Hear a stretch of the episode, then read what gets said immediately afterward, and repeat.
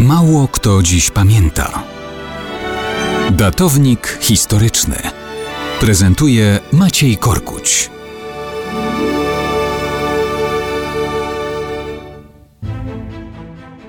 Mało kto dziś pamięta o wsi Majnila, ostrzelanej przez artylerię 26 listopada 1939 roku. Wieś była sowiecka, ale położona tuż przy granicy z Finlandią.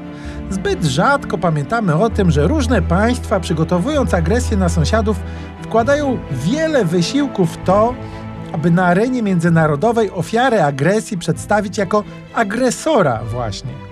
W Polsce wielu ludzi zna historię prowokacji gliwickiej. To był atak Niemców przebranych w mundury Wojska Polskiego na niemiecką radiostację w Gliwicach.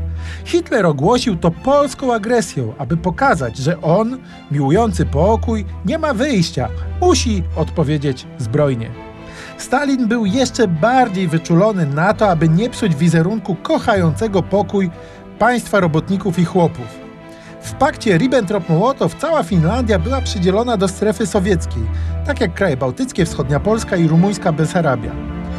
Ale Finlandia sama rezygnować z niepodległości nie chciała. Była gotowa do walki tak jak Polacy. Więc Stalin był gotów do zbrojnej agresji. Potrzebował pretekstu do napaści. Jednak Finowie nie popełnili żadnego ruchu, który dałby się przedstawić jako usprawiedliwienie wojny.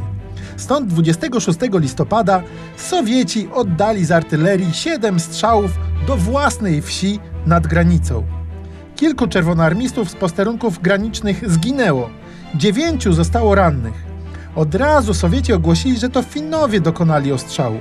Po trzech dniach zerwali stosunki z Finlandią i 30 listopada rozpoczęli zbrojną agresję.